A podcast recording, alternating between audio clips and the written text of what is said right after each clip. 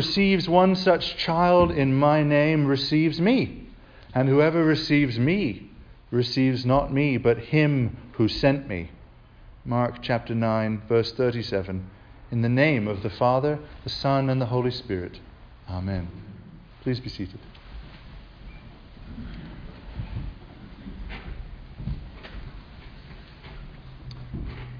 To understand the weight of the teaching that Jesus is giving in our gospel this morning, a, little bit of cultural contact, context helps throw his message into relief. If we look at what was slightly different about the world of Jesus' time from our own, we can hear more closely what Jesus is trying to teach us this morning.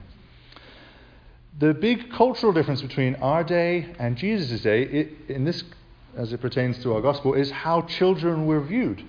Um, many are surprised to find out that what we think is sort of the instinctive uh, way we think of kids as sort of cute and nice and endearing, at least most of the time. Um, that very idea, believe it or not, was actually invented in the mid 19th century. And it's hard to believe that because it seems so instinctual. Like, how could anyone not think about children like the way we think about children?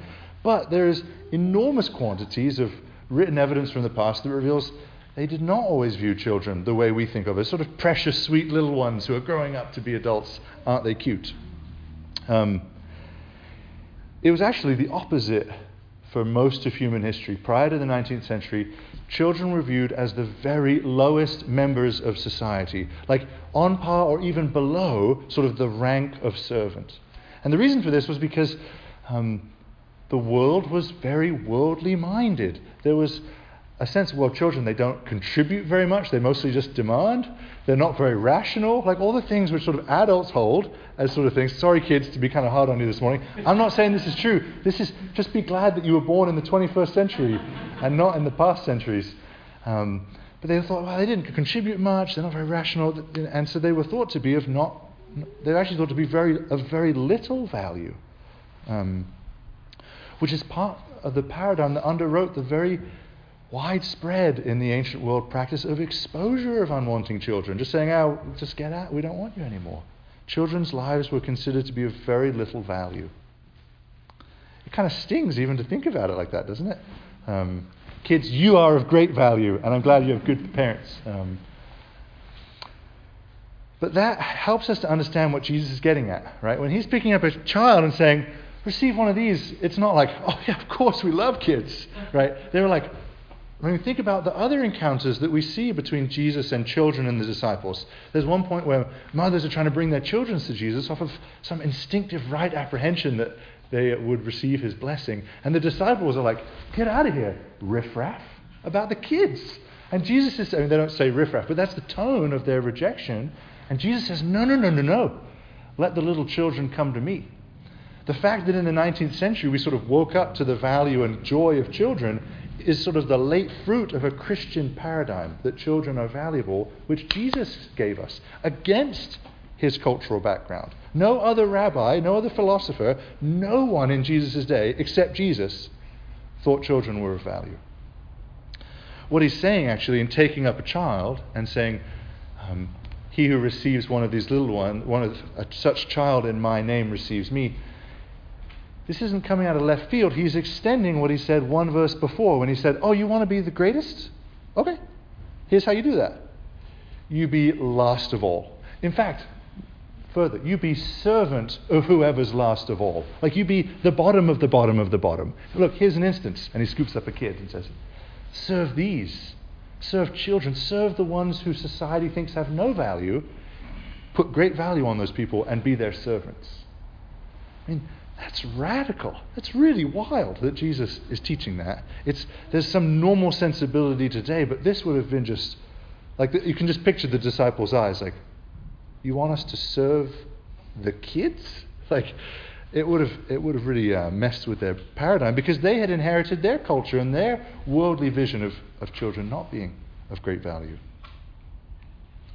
Jesus saying, care for the little children by sort of meaning care for the least of these, and, and not just care with a sort of uh, arm's length, weekend warrior, sort of few dollars here and there charity, Right? The word he uses is receive.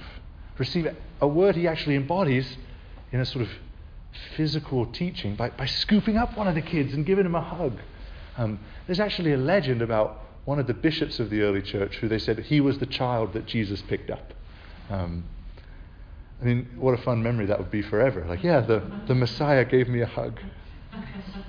Um, he, when he does, when he scoops them up, he's saying he's, he's embodying what he's teaching. He's saying, receive. Don't just help out over here in little bits. Welcome the least of these into your life. Draw them close. The Greek word receive actually has in it the idea like receive with both your arms. Dechomai is the word. Um, receive the people that society says have no value with great value.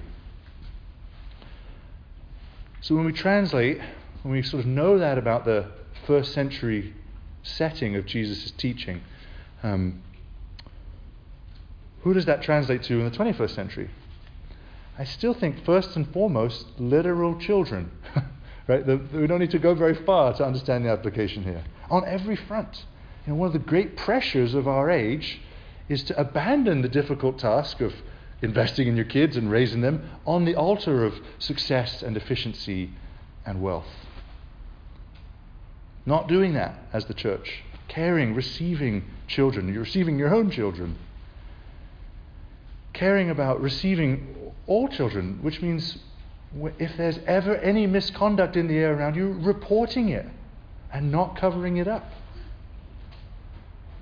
It sometimes means caring for kids that are not your own, as the nursery volunteers do here, past and present.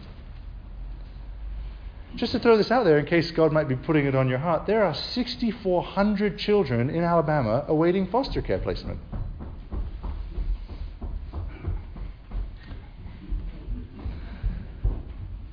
I think caring about the least valued in society and the little children also means never willfully turning a blind eye to the holocaust of abortion in our midst. It's still happening all around us. In the time this sermon is top to bottom, 50 children will be killed around the country. Even though um, it's been many years since Roe versus Wade, it's never too late to keep praying, to keep longing for the end of this Holocaust, to protesting in whatever way you are able, to contacting your congressman. I mean, to never forget that this is just happening, to care about children, even the ones who are not born. I think that's part of society is saying these lives are of very little value. And as the church said, no, no, no. We value the ones that society says has little value. This is why, as a church, we're radically committed to supporting uh, Women's Hope, the Pregnancy Resource Clinic in Auburn because they are stemming that tide through careful, life oriented counseling, helping um, to spare the lives of those who would not otherwise not be valued. As a church, on every front, we should be distinguished by heeding Jesus' words to care for kids. Whether they're our kids, not our kids, born, unborn, doesn't matter. Care for kids. I think that's sort of the first meaning of what Jesus is teaching us this morning. I think there's another that since the child that he swoops up is emblematic of the least valued person in society, the other sort of shoe, the foot that this shoe fits on in our day, is the poor. Those who, in a world which is driven by market values, how much dollars can you put on things, are sometimes described as not being good for anything. And I actually want to say, even the ones who milk the system, who, to most people's eyes, are the most despised of all, right? They're not just the poor, they're the ones who are milking the system poor. That's like the lowest of the low in, in regular, value, regular valuation. Now, before you think I'm just going on a liberal rant, I'm not. I'm not talking about building social programs or voting for this candidate.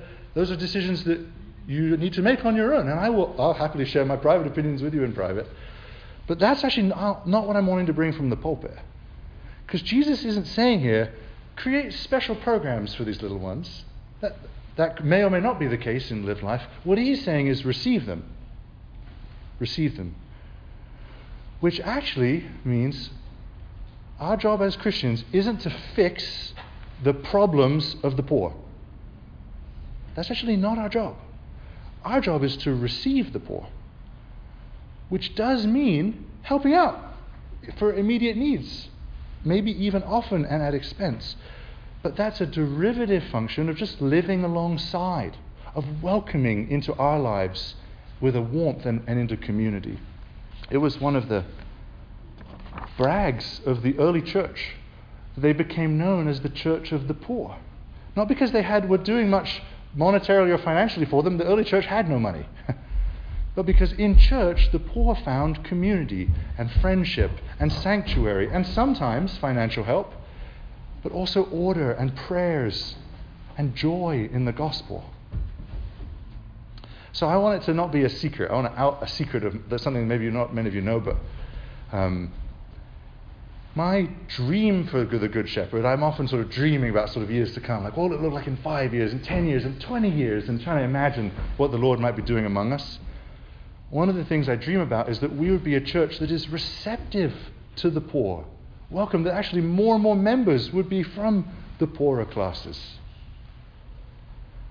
Not because I just think sort of charity is good as some liberal thing. That's not my thing. I think that's God's thing. But because it reveals the community and the mercy of God when we care about those who society doesn't care about. And when we are united in one body in the mercy we've all received from the God who cares about us. And, the reason that's part of my vision, that when I picture sort of these pews five, ten years from now, I see more and more people who are poor is because of the promise that Jesus has attached to it in the gospel that we heard this morning, right? He says, He who would be great, and I want this church to be great on Jesus' terms, not on worldly terms, right? There are many churches with a lot of money, which doesn't make them great. what makes you great is if you do what Jesus says makes you great, and what He says makes you great is to care for the ones who society says are not great to actually receive them into the parish family, into our individual lives. It's actually more than that. It's not just about greatness. Jesus says he so identifies with and is present through the lives of the poor. And this is very mysterious. The ancient church would even talk about it in a similar language to the sacraments, that in some way, in the same way we draw so close, actually infinitely close to the risen Lord in communion, but in a similar way to the sacraments, where outward things are means of drawing near to the invisible God. That's who the poor are, according to Jesus, who, who the little children are. Right? He says if you pick, if you receive one of these little ones, one of these ones who's not valued, you receive me. You actually receive Jesus himself. And you say, well, that's not Jesus, that's just a person. Right. Think spiritually see that Jesus is present in the midst of that relationship and interaction. And not just Jesus. Jesus says, not just him, but the Father who sent him, which means all the blessings of the nearer presence of God can be ours if we draw near to those who are at the bottom of society's valuation. Again, please don't read my words through sort of the filter of the political debates that war in our age. I'm not talking about any political alliance. I'm just talking about being friends and welcoming in a very normal way people who are poor into our lives.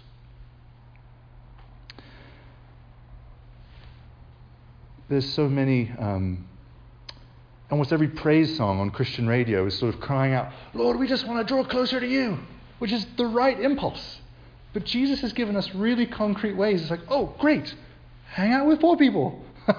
There's a very clear direction here. And I think one of the accidental sort of splits in sort of Christian paradigms is that you know some Christians think it's all about sort of just just the inner life, and some people think it's all about the outer life. And if if you separate that, the fullness of the Christian life was lost. The whole idea is that in drawing near, seeking to draw near to the invisible God in our prayer life with our inner man, that should lead us to seek Him where He's told us we can seek Him, which is in receiving the little ones, the little children, those who are least valued.